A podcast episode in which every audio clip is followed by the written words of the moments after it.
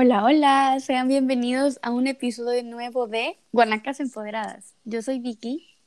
Yo soy Lisette. Y yo soy Hazel. Y hoy estamos muy emocionadas de regresar con ustedes, nuestros oyentes, a este nuevo episodio de Guanacas Empoderadas, porque ya teníamos mucho tiempo de no hacer algún episodio, pero hoy hemos vuelto con mucha fuerza, mucha energía y muchos ánimos para seguir hablando de temas tan importantes eh, como los que hemos estado hablando. Nosotras queremos hablar del COVID-19. Sí, puede ser ya un tema bastante repetitivo, pero esta vez vamos a hablar sobre la salud mental, todos los problemas que han venido a raíz del COVID-19 y algunas em, experiencias que hemos tenido a lo largo de este tiempo. Recordemos también que estamos como retomando esta cierta normalidad, por así decirlo, y que nos ha traído o estamos viviendo actualmente ciertos problemas mentales o emocionales. Así que tenemos que acostumbrarnos a que estos temas son importantes, tenemos que hablarlos, buscar ayuda y empecemos. ¡Yay! Sí. sí. como siempre, tenemos, eh, les traemos un ¿Qué dice la ciencia? Esto es, creo que, el sello de nuestro podcast. Y no, niña, es el chisme. ¿Qué te pasa? un poco de ambos. chisme de Google Escuela. No, no, no, un poco de ambos, un poco de No, no, no, a esta gente le gusta saber qué es estupideces hemos hecho en la vida, por eso no se escuchan. El chisme le gusta. Se identifican con nuestras cagadas de la vida. Ah. Ah, exacto, exacto. Sí, y queremos empezar con un estudio que se hizo en Estados Unidos. Esto fue hecho en junio del 2020, o sea, en plena pandemia. Em, y eh, este estudio eh, se encuestaron o se entrevistaron 5.412 estadounidenses, de los cuales el 30.9% experimentaron trastornos, experimentaron trastornos de ansiedad, de depresión y mm, sintieron este tipo de emociones. El 26,3% experimentaron trastornos relacionados con traumas y con estrés a raíz de la pandemia también. El 13,3% experimentó abusos de alcohol, que esto es como muy serio, abusos de drogas ilegales y estaban tomando medicamentos que ya habían sido prescritos por sus doctores anteriormente, solo que no en las dosis que les habían recetado no en las dosis recomendadas. Todo esto para lidiar con el estrés, para lidiar con las emociones que, que les estaba causando la pandemia, pues por COVID-19. También, y otra de las cifras tristes dentro de estos 5.000 encuestados, fue que 10,7% realmente consideraron el suicidio como parte de una opción para lidiar con estas emociones. Eh, esto fue publicado en la revista Sage en febrero del 2021, así que es súper, súper reciente. Y la verdad es que es súper triste, súper, súper triste que, que se estén viendo estas situaciones y que la gente esté tan desesperada y tan o sea, es una confusión, todo esto ha sido una confusión porque nunca lo habíamos vivido, por lo menos estas generaciones nunca lo habían vivido. y, y sí, es entendible, pues todas estas cosas son entendibles. Ahora es cuando decimos, este, ya no quiero vivir ningún evento em, histórico. La verdad es que estaba en TikTok, o sea, eso de que dice que los gringos comenzaron a usar alcohol y drogas ilegales, estaba en TikTok, no sé si vieron, o, o por lo menos yo lo vi, donde salía gente haciendo burla porque empezaban a tomar a las 10 de la mañana o estaban trabajando ah, desde casa. En el home office. En el home office y le echaban su shot de tequila al cafecito. Entonces, sí. Ah, entonces no me sorprende que esté en la cifra. Es más, creo que hasta son cifras erróneas porque dice que solo el 13.3% y que yo sepa, TikTok tiene no sé cuántos millones. De claro, los cuales como... que esto fue una encuesta, pues, no es que vas a agarrar a todos, o sea, es una muestra.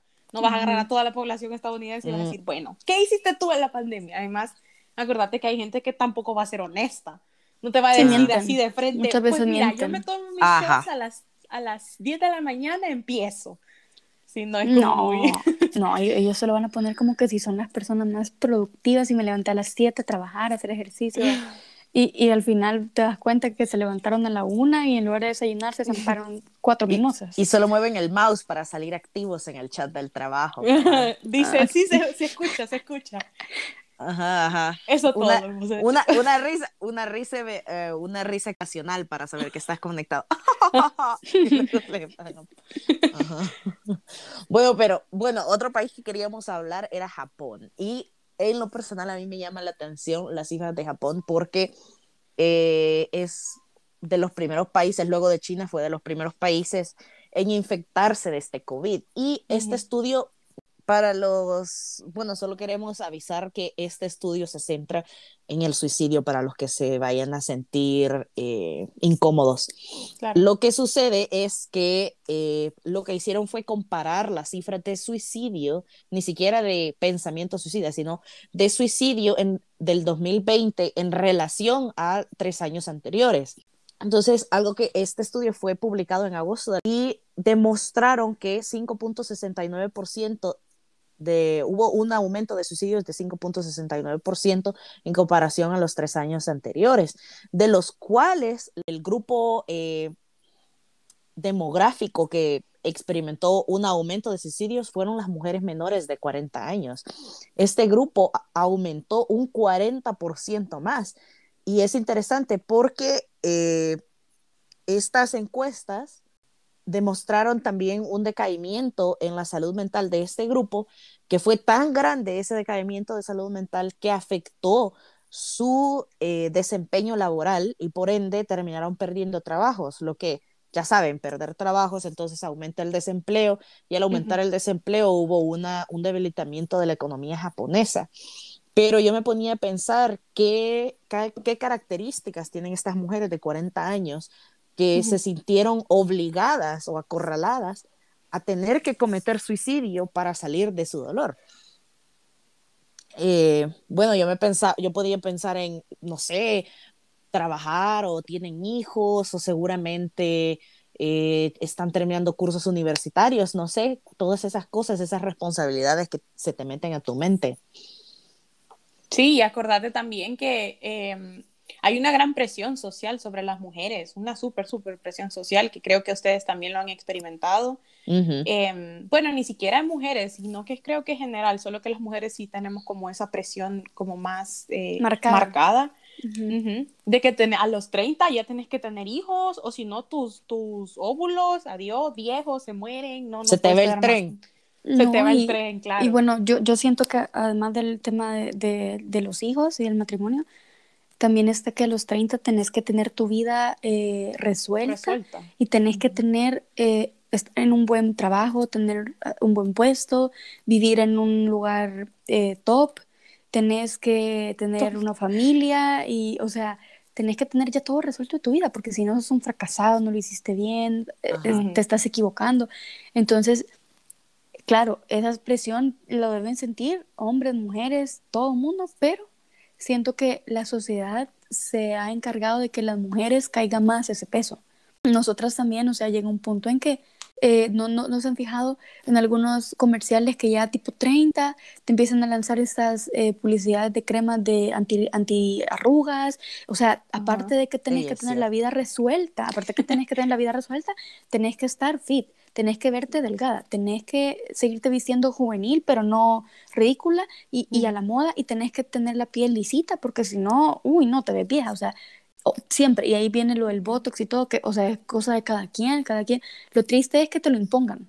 Entonces, eh, se supone que esa edad nosotras ya tenemos que tener literal una vida perfecta, como que si fuéramos princesas. Entonces, este, no sé, es bien, bien, es bien complicado para nosotras eh, tener una buena salud mental con todo esto que nos está bombardeando constantemente, exacto. Y, no, y acuérdense también que em, desde chiquitas, o sea, lo de la motherhood, lo de ser mamás, te lo imponen desde chiquitas. Claro, con los juguetes. Sí, ajá, de que te dan una muñeca en vez de darte, no sé, un equipo de, de doctora o, no sé, si ustedes le preguntan a una niña y a un niño qué quiere ser cuando sea grande, el niño te dice astronauta y la niña te dice princesa. Por lo menos cuando yo era chiquita así eran las cosas. Yo decía que quería ser veterinaria, pero cuando me enteré que tenías que en una clase abrir un sapo me moría y dije, ay, ya no, pues ya no. Porque en mi, en mi mundo ser veterinaria era ponerle curitas a los perritos en la patita. Eso es todo. Y, o sea, y o sea, o sea, yo creo que es más directo con las mujeres porque a las mujeres, eh, y no sé, no, nos puede responder el público más adelante, a las mujeres literal nos sientan y nos dicen, te lo, o te lo dicen directamente o te lo ponen así como pasivo-agresivo, como, no, hija, es que, es que tener hijos es tu deber, o si no tenés hijos antes de los 30 vas a tener problemas, mm, o, o, es una bendición, es una bendición, o te lo dicen diferente, como, bueno, es que si no te casas, por lo menos puedes haber terminado la universidad, y si no haces una de esas dos cosas, no sos, bueno, eh, ha, fracasado en la vida, que de hecho a mí me lo dicen, pues a mí literalmente me sientan y me dicen eso, cabal. No, y, ah. también, o sea, es súper triste porque eh, también te lo imponen de cierta forma cuando estás chiquita y asumen. Y asumen que automáticamente uno quiere niños, porque de chiquito te dicen, ah, cuando vos tengas hijos, me entenderás. Y uno es como, mm, y si yo no quiero tener, o sea, no, no, nunca lo voy a descubrir, pues. Pero sí, es bien complicado y la presión siempre la tenemos. Respecto a otro país, eh, ya nos ubicamos ya en un país de Europa, en España, encontramos un estudio poblacional con relación a la salud mental también y descubrimos que en este estudio el 18.7% de la población se sentía deprimida, el 15.8% sufría de estrés eh, postraumático y el 21.6% se sentía ansiosa. O sea, en resumen, estaban jodidos eh, con su salud mental y el problema es que a veces hay gente que no se lo toma en serio, ni los pacientes ni los cercanos. O sea, ¿qué pasa cuando tú le decís a un amigo, no, es que estoy deprimido? Ay, tranquila. Como, ah, gracias, se me curó todo. O, sí, o como, ah, eh, ya va a pasar. Y a veces la gente no se da cuenta, pero no es mayor ayuda. O un familiar, creen que es uno está siendo eh, dramático o frágil o débil o infantil, no sé. Ajá, entonces es súper es súper fuerte. Y, bueno, dentro de las causas para que llevaran a, a todas estas personas del estudio a sentirse deprimida, ansiosa, con estrés postraumático, estaban elementos importantes como pues la edad, la estabilidad económica, eh, y creencia de estudios científicos sobre el virus, es decir, todas estas teorías de que el virus fue creado, que todo esto fue a propósito, que el virus no era real o que sí que era real y, y, que capaz nos íbamos a hacer todos zombies en un futuro, o sea, cosas ridículas, pues, que uno, uno dice, no, o sea, son cosas que pasan, lo hemos visto a través de, de la historia, hay plagas, hay este, pandemias, hay, o sea, un montón de, de, mm, de factores. De, exacto, que te llevan a pues sí, a enfermedades y eso es todo, y eso es común, el humano las enfrenta, crea vacunas y salís adelante, o sea, llegas a eh, convivir pues con estos virus y a tomar precauciones, pero todos estos factores llevaron a que las personas se sintieran así y es súper triste que todavía la depresión, la ansiedad, los ataques de pánico se han visto como como un signo de depresión, ajá, como un tabú y no como una enfermedad que tiene que ser tratada. Claro. Y que puede ser tratada. O sea, puede salir de eso, siempre se puede salir, claro. Claro. Sí, da más tristeza y, creo que enojo también el hecho de que, de que siga siendo tabú en muchos países, la mayoría de países creo yo que sigue siendo tabú. Yo puedo hablar por mi experiencia de Latinoamérica, pero no sabemos cómo son las cosas realmente en Japón, por ejemplo. Eh, no sabemos, bueno, en España sí sé que, por las cosas que me han contado, sí sé que también a veces se puede tomar como como algo de debilidad, de tabú. Y bueno, México no es la diferencia. Eh, tenemos uno de México también, en donde la segunda ola, que ustedes saben que a México sí también es uno de los países en Latinoamérica que le pegó duro el, el COVID. Y en México eh, se observó un persistente decaimiento de la salud mental, como era de esperarse, pues, o sea, nadie se esperaba, creo yo, que eso durara tanto o que fuera tan agresivo en, en, en cuestión quizás de contagios, eh, algunos países han tenido como más control sobre las muertes, pero los contagios siempre son algo que varía. Y claro, por eso se llaman olas, la segunda ola, la tercera ola.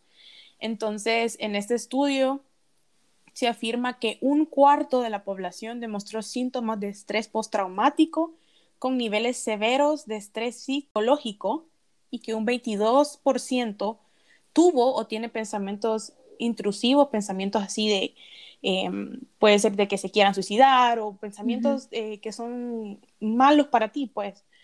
Y mm, un 22,3% de, esta, de estas personas se sintieron alejados de la realidad. Claro, o sea, te llega de un día para otro, te cambia toda tu realidad y te quedas como, ¿qué está pasando? Y eso es, eh, creo que todos lo hemos pasado, la verdad. Yo creo que alejados a la realidad es como un sentimiento dur durmiente, como, como andar zombie, pues. De piloto automático, decís tú. Claro. Es más, ajá, más piloto automático, como, ah, vaya, se murió mi mamá, ah, vaya, qué bueno. Eh, me voy a mudar del país, vaya, qué bueno, sí, está bien. Así como, piloto automático, como que no, no, no, sentís las cosas como son. Claro, como que lo escuchás pero no lo procesás. Exacto, sí, cabal. Sí, sí, terrible. Yo creo que todos lo hemos pasado, la verdad. Sí, pero, pero imagínate vivir así por tres meses o más tiempo. Sí, la gente que ha vivido así más de un año, o sea, esto ya tiene, ya podría haberse escalado hasta, hasta un año, ya podemos estar hablando de esas cifras también. No, y hay un montón de estudios también que te hablan de cómo va a estar la salud mental de los niños chiquitos, este, en estos tiempos de pandemia, los adolescentes que todavía están formando su personalidad y los adultos jóvenes, porque, o sea, nosotros no estamos supuestos a estar encerrados, es como nuestra eh, golden years y, y, se supone que estamos como, pues sí, con nuestro primer trabajo y con, y con eh, ganas de, de salir, todo. No, hombre, eso se Amo su inocencia. 17 años. 23 años. Amo sus errores. 23 años. no, pero, o sea, es, es este o sea, es bien complicado, pues, porque los, niños, eh, los niños que nacieron en este tiempo de pandemias, quizás mm, uno cree que no, no se van a acordar tanto, pero nacer en, en, este periodo ha de ser súper complicado desde el momento en que, pues sí, en nueve meses ya ahorita vamos a ver el resultado de todo no si cerraron en marzo ya, ya empezaron ya están naciendo ya van a parir todas sí cerraron. Se cerró la, fábrica, cállate y bueno, em, también para cerrar este estudio, un 12,2% sufre o sufrió de ataques de pánico. Yo sé, aquí podemos dar el aval de que esto sucede en todos lados, en todos momentos. Y la demográfica de este estudio y estos resultados se centraba más en jóvenes, en las mujeres, como ya hemos dicho, porque son las encargadas del hogar, sobre todo en Latinoamérica, eh, personas mm. que tienen trabajos, personas solteras, personas en, que están aisladas o que viven solas. Y yo, sinceramente, con esta sí me hubiera vuelto loca. Las personas que tienen familias grandes tenían eh, mayor tendencia a caer en estos síntomas que ya les dije. Sí, yo si tuviera una familia grande y con niños chiquitos, ya me hubiera tirado, lo siento, pero yo ya hubiera visto cómo, cómo encontrar una solución, honestamente. No, es que debe ser bien complicado, claro. Porque... Me, pregunto, me pregunto qué es una familia grande, de acuerdo a lo del estudio. ¿Qué, qué significa una familia grande? Mate dos. Ah. Tres, sí, mate dos. Hablando de tu familia, Hazel, yo diría que tres es poquito. bueno, la familia de las dos. Dejémoslo ahí, la de las dos. Yo, yo si viviera con mis hermanos, seríamos solamente nosotros nueve. Ay, qué bueno que no es la época de Noé, vos. Imagínate Noé en el arca. 15. cállate vos. 15 es poquito, Vicky. Mi familia es más grande, cállate. Solo mis hermanos, ¿cuántos somos? Como 25 vos. Ay, no, Dios mío. Con sus hijos. Ajá. Ah, ah, Yo dije, tu es una santa. Pero te puedo apostar que tus hermanos y tus hermanas tienen uno, dos hijos. No, tienen más. ¿En serio? sí. Como cuatro o cinco cada uno. Eh, sí. Qué loco. Sí, pero bien, en fin, otro estudio que queríamos incluir en, en este episodio eh, se centra en la comunidad LGBT y también se centra, eh, por eso lo quisimos incluir, se centra en grupos estudiantiles entre 18 y 30 años que vienen de los países de Portugal, el Reino Unido, bueno, ese no es un país, el Reino Unido, Chile, Brasil, Italia y Suiza. Nos llamó la atención porque incluía a Chile y Brasil. Y como sabrán, siempre es un dolor, es una jaqueca encontrar estadísticas de Latinoamérica, que podemos hacer episodios completos explicando y dando nuestra opinión por qué eso es malo, que no hayan estudios en Latinoamérica. En fin, sucede que los jóvenes sudamericanos demostraron mayores niveles de estrés por tener que vivir con sus padres durante la cuarentena. Ya me imagino, los sentaron los papás y los empezaron a atacar y a criticar y bueno, darle de que tu sexualidad aquí, de la sexualidad, que eso de haber dicho, ah, quizás todos estos días de encierro se va a curar. Se le va a quitar de no ver otros hombres u otras mujeres, se le va a quitar. Ay, no. O Agüita de peor, calzón.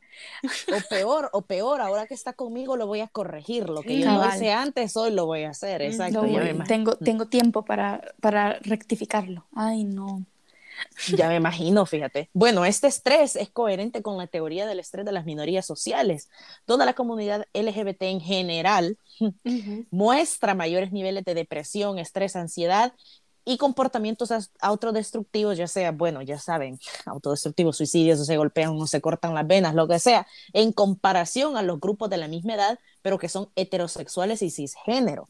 Entonces, su- algo interesante que también nos llamó la atención y por eso lo incluimos en el podcast, es que estos jóvenes buscaron, eh, buscaron eh, ayuda médica, asistencia médica en su país de residencia. Sin embargo, no la recibieron porque allí donde vivían, y recuerden que estoy hablando de los países latinos, que allí donde vivían no le dieron prioridad o no consideraron que la salud mental era prioritaria en comparación a tratar a la gente eh, con COVID. Y bueno, eso pues da tristeza, pues refuerza lo que estamos hablando aquí, que siempre, siempre ha sido eh, un tema tabú la salud mental. Siempre usamos ese adjetivo despectivo de que estás Ujú. loco o que sos débil y que luego hay tres soluciones, o comer bien o te entregas a Dios. No, yo, eso porque eso lo he escuchado en el campo, que te tenés que entregar a Dios, a, entregátelo todo a Dios y Él te va a curar.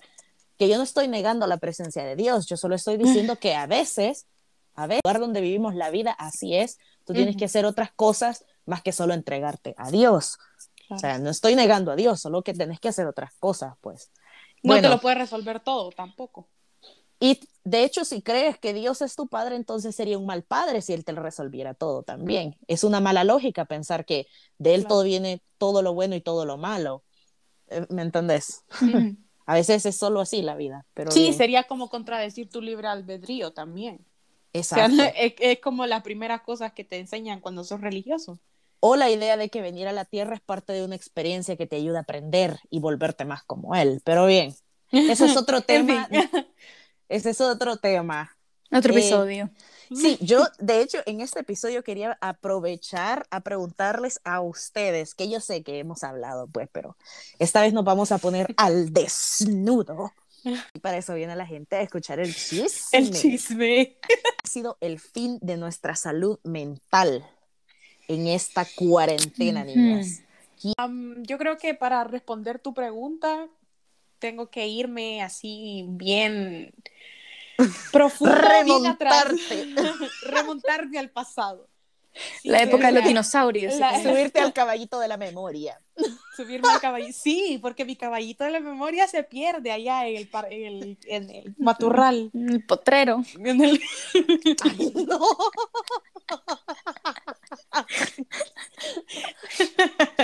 en el potrero, sí. Y Esta muchacha. pues la verdad es que yo en el 2020 estaba como tranquila, la verdad. O sea, para mí la, la mayor parte del 2020, bueno, lo pasé sola, lo pasé en el extranjero, ahora ya estoy en mi casita aquí trabajando desde casa. Em, y todo bien, o sea, yo no me sentía como abrumada ni nada, o sea, yo sabía que tenía que cuidarme, pero ustedes saben cómo soy, yo siempre he sido germofóbica por excelencia. Sí.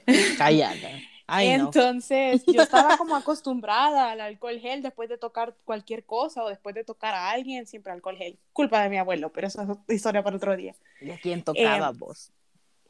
No, o sea, hombre, cuando saludaba a alguien de la mano o algo así, alguien que no conocía, era cuando como, tocaba a- algo en la vía pública o el metro o algo Cuando así. tocaba, por ejemplo, el, el coso del, del, ¿cómo se llama? El, la el barra del metro. La el pasamano. No, pero esas son cosas normales, pues esas son cosas normales, siento yo. o Los sea, botones del ascensor.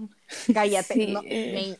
me- sí o no, espérate, un paréntesis. Sí o no, cuando tocas esa barra babosa, no la sentís como ligosa, como sedosa. y, uh, sí. Asquerosa, güey. Y cuando te lavas las manos, imagínate que solo has tocado eso y luego Toda vas al tierra. baño. vos. ¡Ay, no! ¡Qué asco! ¡Qué recuerdos! No, no, no, ahí sí. Gracias a Dios tengo carro. ¡Ay! La pudiente. La pu- el sueño americano. Ah, Realizada, ella, realizada. Ajá, entonces yo ya estaba acostumbrada a todo ese tipo de cosas. Y Y bueno, la mascarilla nunca me molestó en realidad, o sea, era como, vaya, tengo que usar la mascarilla, está bueno, ¿verdad? Y lo que sí me preocupaba un poco era qué va a pasar si yo me enfermo aquí, estando sola, estando en una región que estoy sola, no tengo Mm. amigos. Pétateas. Ajá, ajá, o sea, de eso de que no podés llevarte tu cuerpecito para tu país, que te, que te entierren ahí, Ay, o sea, no. eso era mi preocupación. Ajá, sí, sí, sí. Pero mm, después de eso creo que todo bien, o sea, Déjate de mentiras, decimos la verdad. no, en serio, en serio, te estoy hablando de la primera mitad del 2020. Ajá. Ya tipo... Cuando comenzó el podcast. Ajá. Ajá, ajá, exacto. Ya tipo, quiero ver, como por ahí por septiembre, sí ya me empezó como a afectar. Y la cosa es que muchas veces te afecta de formas que no te das cuenta. O sea, estás, como ustedes dicen, subida en el caballito de las cosas que tenés que hacer. O sea, tu vida sigue, pues. Pase lo que pase, o sea, vos te morís o vos te enfermas y la vida sigue, el mundo se sigue moviendo. Entonces tú estás subida en ese caballo de tengo cosas que hacer, no me puedo detener. Y cuando lo venías a sentir es como que todo se ha acumulado, se acumula, se acumula, se acumula y terminas estallando. O sea, terminas con ataques de pánico, con Sí. crisis, que no puedes respirar, que te duele el pecho. Eso fue lo que me pasó a mí, en realidad. Que les conté, yo creo que le conté a el primero. Sí. Eh, muchas veces hablábamos y era como, no, es que tengo un dolor de pecho que así que yo siento que me va a dar un infarto. Sí, es que uno siente eso. A mí solo una vez me ha dado un ataque de pánico y, y comienza bien feo porque uno siente como que, como que te están poniendo un ladrillo en el pecho y que te cuesta respirar y luego te, te asusta lo que estás sintiendo. Entonces es como que te da más pánico el tener pánico. Entonces Ujú, ujú. un, yo en lo personal, no, no- como nunca me había dado, no sabía qué me pasaba y de verdad pensé que me iba a dar un infarto. Yo dije, wow, me estoy infartando quizás y, y empecé a llorar, hiperventilarme y es, es muy, muy fuerte. Pues Gra- afortunadamente estaba con mi mamá y mi papá en ese momento, entonces como que me, me ayudaban a calmarme, sí, me ayudaban a calmarme, pero me quiero imaginar estando sola. Eso es- debe ser terrible porque ahí tenés que calmarte sola porque si Sola, no te, da un- te da ajá. un patatús. Ajá. O te tranquilizas o te, o te tranquilizas o te morís. Ajá. No, o te tranquilizas o te petateas, una de las dos. Pero en este entonces ya estaba de regreso en el país cuando te daba el dolor, los achaques de corazón. No, no, no, no, no, o sea, estaba sola. Pero es que esa es la cosa, o sea, lo mío no era un ataque de pánico. O sea, yo sé cómo se siente un ataque de pánico porque, Que nosotras pensamos que un ataque de pánico es hiperventilar, pero un ataque No, de pánico no. tiene varios aspectos. pero eh, claro, pero es que es como ese momento. Yo les estoy hablando de que mi dolor de pecho era 24/7. Ah, la chingada. O sea, yo amanecía con el dolor de pecho, me iba a dormir con el dolor de pecho. Yo en serio, o sea, pensaba que tenía un problema en el corazón. ¿no? Sí, sí, y yo, y yo me preocupaba y le decía, mira, anda al, anda al médico, o sea, eso no es normal que te diga, por último, si te detecta algo, no sé. Pero como es necia. Ajá, ¿qué pasó después? No, y esa es la otra cosa, eso es lo otro que les quería comentar, que yo en serio traté de buscar ayuda porque yo dije, o sea, no me siento bien. En realidad yo, yo me conozco y yo sé cuando Ujú. estoy bien. Entonces yo dije, bueno, busquemos ayuda. La cosa Ujú. es que, como ya lo dijimos anteriormente, todo el mundo está tan centrado en el coronavirus que Ujú. los otros servicios médicos se quedan atrás. No, esto no es solo de eh, salud mental, o sea, tú tenés, por ejemplo, un resfrío y tenés unas fiebres así que, que se te, primero te detectan como que sos, te tratan como que sos COVID Así es. y o tenés un dolor de estómago o tenés un dolor de cabeza que te ha durado semanas, o sea, todo es, si no es COVID, por ejemplo, tengo una amiga que tenía como eh, dolores de estómago, pero así como que era apendicitis, literal. Y No soy yo ella- esa voz. No, Otra amiga. otra amiga, otra amiga con problemas también. No, o sea, ella fue al médico y le dijeron, mire, eh, no la podemos atender de eh, aquí porque este es un hospital COVID. Usted tiene que irse al, al, al hospital del otro pueblo para, que, para ver si la atienden. O si no, eh, le sugerimos una unidad de salud a ver si también la atienden. Ajá. Entonces, todo lo que no es COVID se quedaba de lado. Entonces, yo dije, bueno, o sea, me sale mejor ver cómo yo lo resuelvo, cómo yo me autorregulo, a irme a un hospital a enfermarme de COVID. Entonces, eh, es como ese, es jugar con ese balance, pues, de tener miedo de contagiarse o resolver tu problema y Ujú. descubrir realmente qué es lo que te sucede. Pero yo sabía que iba por, más por el lado emocional porque yo no me sentía tranquila. por todo lo que ya les dije, por la U, porque estaba sola, eh, etcétera, etcétera. O sea, tenías un gran nivel de ansiedad que yo me recuerde, porque estaba, yo me acuerdo que estudiábamos juntas y no te podías concentrar por lo mismo. Sí, entonces em, todas las personas lidiamos con las emociones diferentes. Sí. Y siempre se te va a manifestar diferente, siempre. O sea, a mí esto nunca me había pasado. Eh, yo tengo un montón de tiempo, bueno, aquí ya hicimos un primer episodio contándoles historias del 2017, estamos en el 2021 y yo todavía sigo descubriendo cómo tu cuerpo va sacando todo estás tratando de internalizar. O sea, lo saca de manera diferente siempre, por lo menos a mí siempre me pasa de manera diferente. Entonces, ahora en el 2021, yo les puedo decir, desde mi punto de vista, em, he perdido toda motivación de estudiar, me cuesta demasiado concentrarme, es, eh, no sé, es así la cosa, así están las cosas por aquí. Y sí, eh, ha sido difícil. Honestamente, 2021 yo ya estoy harta de tener clases por Zoom. Ah, ¿Qué va a pasar con mi graduación? Cosas así, o sea, esas cosas como que me traen mucha ansiedad, me preocupan mucho. Y, y, ya no me siento, o sea, yo siento que voy a clases en piloto automático, como ya dijimos. O sea, no estoy, me cuesta agarrar las cosas, eh, me cuesta emocionarme, que estoy viendo cosas muy interesantes, porque de hecho estoy llevando una clase, creo que les conté, de cambio climático, que es algo hasta triste de todas las clases que tengo y me cuesta un montón emocionarme por las clases, por todo lo que estamos descubriendo y todo, o sea, es como, como si no estuviera ahí, así se siente. O sea que estás en piloto automático, como lo haces porque lo tenés que hacer, pero ya no lo que te traía gozo ya no te da gozo, ¿me entiendes? Eso, ajá, eso es un, bueno, yo no soy psicóloga, pero yo sé que esa es como parte, parte de los síntomas o de una manera de la que se expresa la depresión, como, ajá, lo que te hacía feliz ya no te hace feliz. Sí, o sea, y cómo me ves, o sea, me ves ahorita y, y, te puedo, me puedo reír y todo, o sea, es que esa es la cosa con las, con las enfermedades mentales no es todo de que te vas a estar tirada en una cama todo el día, depresiva, así de, de no quiero ver a nadie y llorando todo el día eh, en, la oscuridad. O sea, la depresión pues, tiene muchas formas de manifestarse. Creo que ya lo dijimos también.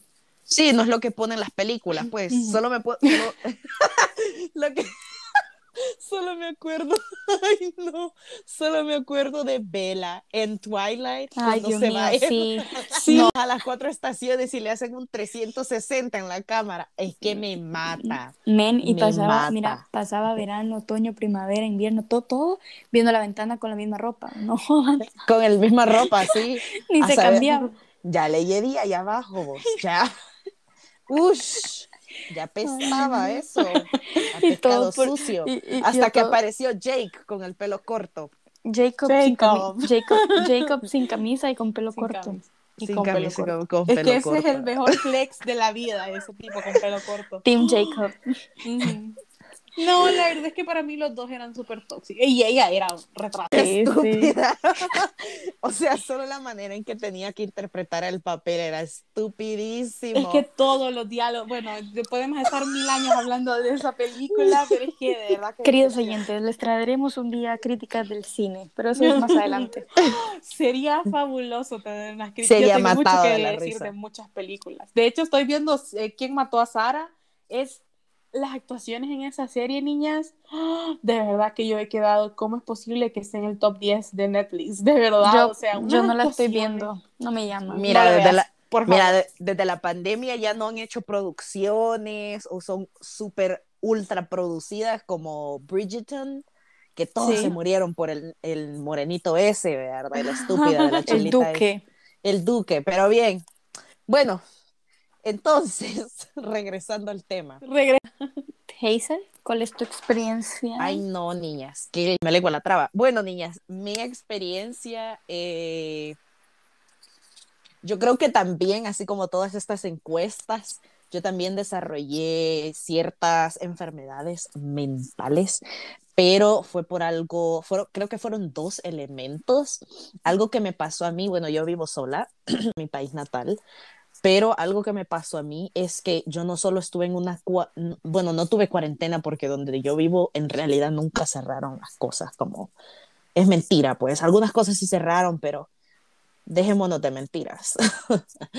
algo que vivo literalmente sola, ya las clases todas eran en Zoom, eh, incluso mi trabajo, en mi trabajo yo trabajaba sola, entonces yo pasaba días sin ver a nadie, como literalmente no tenía interacción humana por días.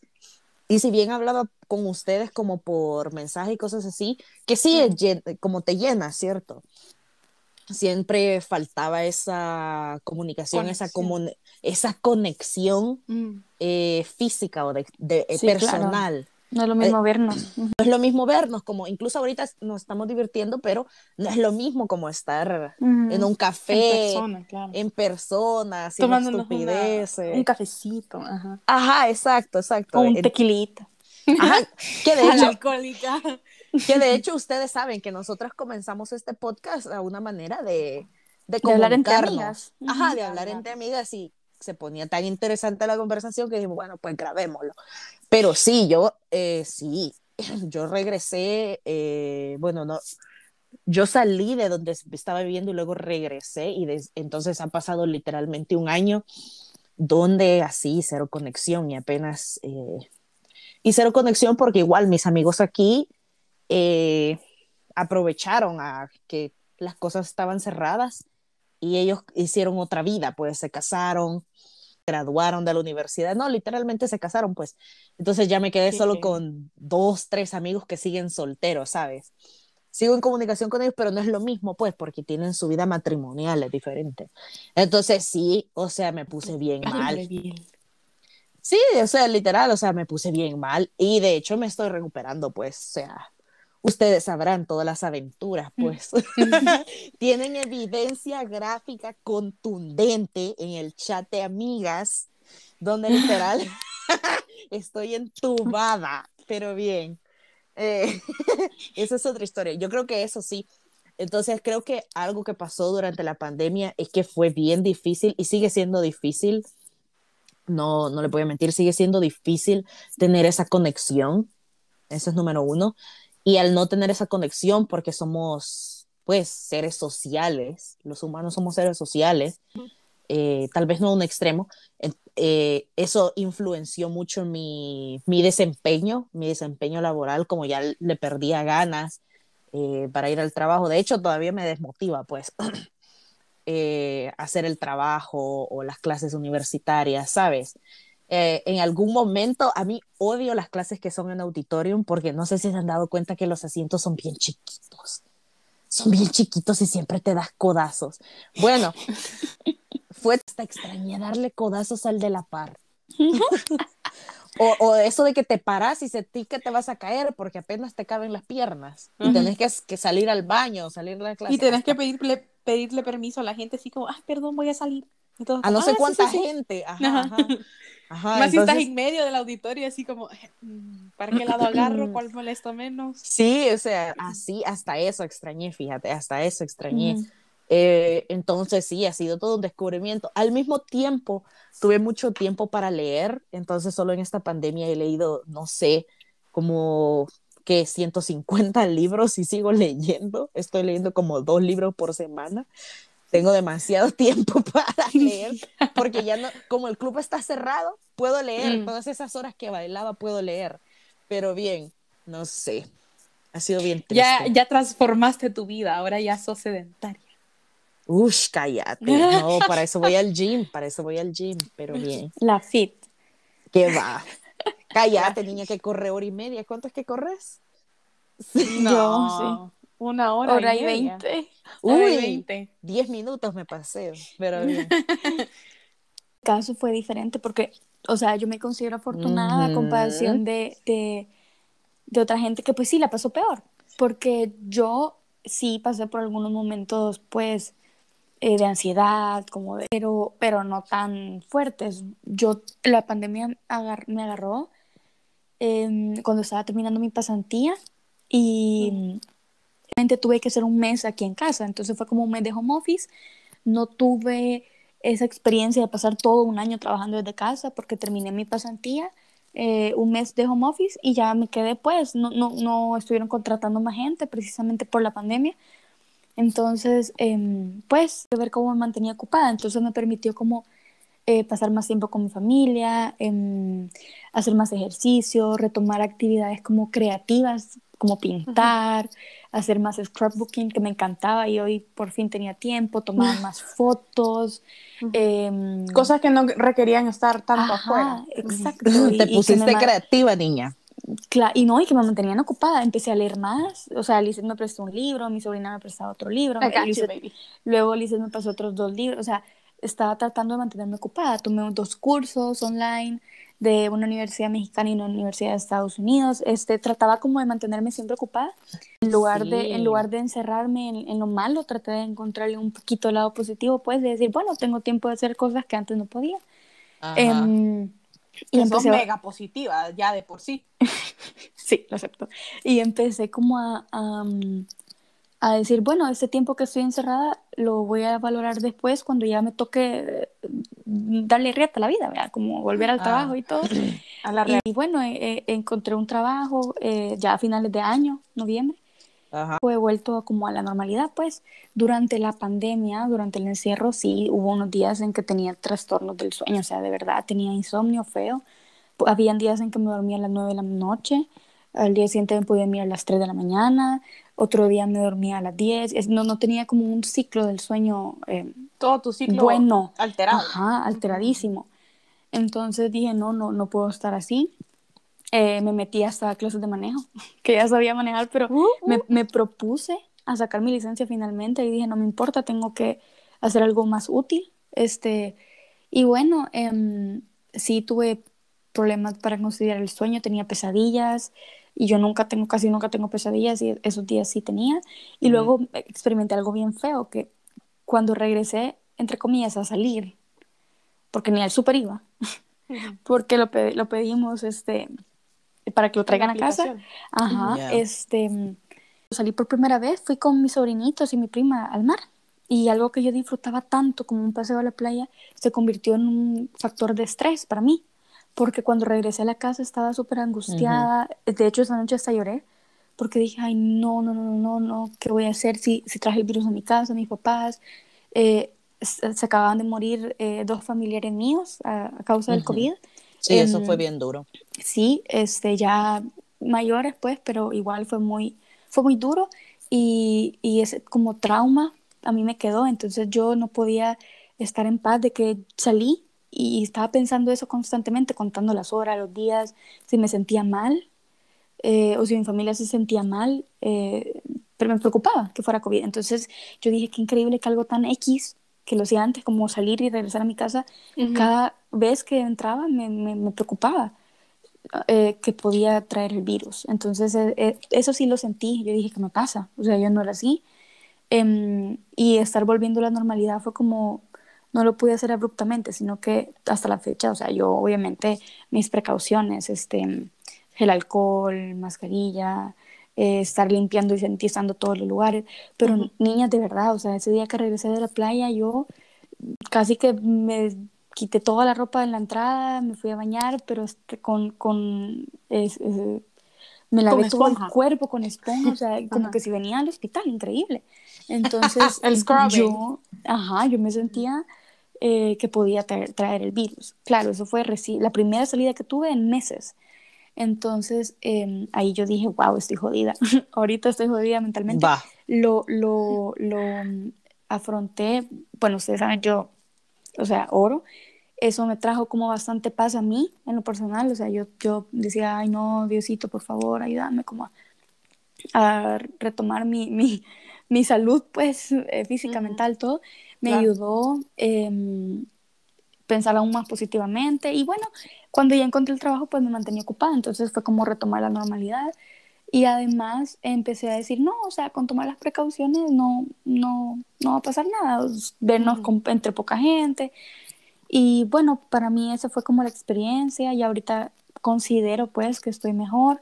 Una amiga que estudia psicología este, me ayudó a entender, bueno, ¿y qué es lo que te preocupa? ¿Y cómo lo puedes afrontar? Y que, entonces eso me ayudó bastante a, a detectar más que el problema, la, la solución. ¿no? Y esas son nuestras experiencias, de verdad esperamos que em, los haga pensar, reflexionar. Nosotras tenemos mucha fe de que en un futuro vamos a lograr este, volver a la normalidad y a, lograr convivir con este pues, virus que, que va a estar, porque siempre se quedan. Y, y no hay que entrar en pánico, sabemos que podemos tener algunos pensamientos como negativos o, o sentir una presión, pero em, tenemos que recordar que somos fuertes, que podemos salir de esta y, y, que es parte de la historia. O sea, siempre han habido pandemias, siempre van a haber y tenemos que saber sobrellevarlo. Es importante también que ustedes se pongan a pensar, bueno, ¿qué acciones puedo tomar en concreto para salir y superar esto? También tienen que ver cómo ayudan a sus amigos, a sus familias, eh, si Sean tienen conscientes. Ajá, si tienen ataques de pánico, si tienen depresión, ansiedad. Y cuídense. y cuídense mucho, pidan ayuda al psicólogo, no hay nada malo en eso. Entonces, nosotros los invitamos a reflexionar, a autoanalizarse, a saber cómo están mentalmente, porque no solo es eh, cómo se ven, sino cómo se sienten. Así que esperamos realmente que el, el, episodio lo hayan disfrutado mucho y los haga pensar y reflexionar. Eh, Bye.